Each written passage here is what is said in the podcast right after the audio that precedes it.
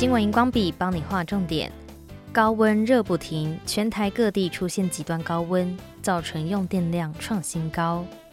台电表示，建议冷气温度调高到摄氏二十八度，并与风扇一同使用，提醒避免浪费，省电也能省荷包。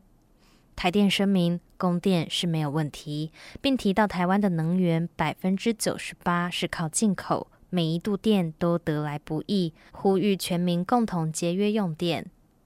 今年因为国际燃料价格上涨，导致发电成本大于售电收入，使得业者发电的意愿降低。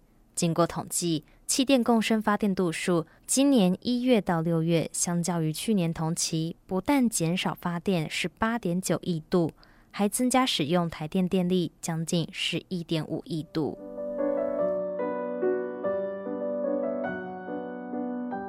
过度耗能让地球母亲吃不消。地球上的生物资源每年都有自我修复再生的能力。地球超载日指的是全球的生态足迹超越地球可用的生物承载力。每一年的地球超载日都不同，像是一九七零年是在十二月二十九号，到了二零一零年却落在年中八月初，今年二零二二年更提前来到七月二十八号。美国环境智库全球足迹网络解释，地球超载日不断提前到来，背后原因主要有两个：首先是人类碳足迹的增长，其次是全球森林生物能力的缩水。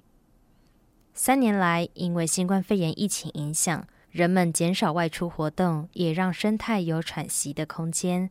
远距或是混合工作形态已是新常态。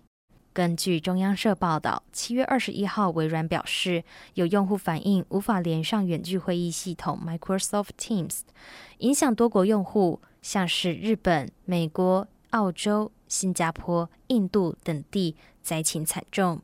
而今疫情下的混合工作新形态，若是线上会议宕机，也将成为企业经营的新风险。如何保持系统稳定，更是科技巨头刻不容缓的挑战。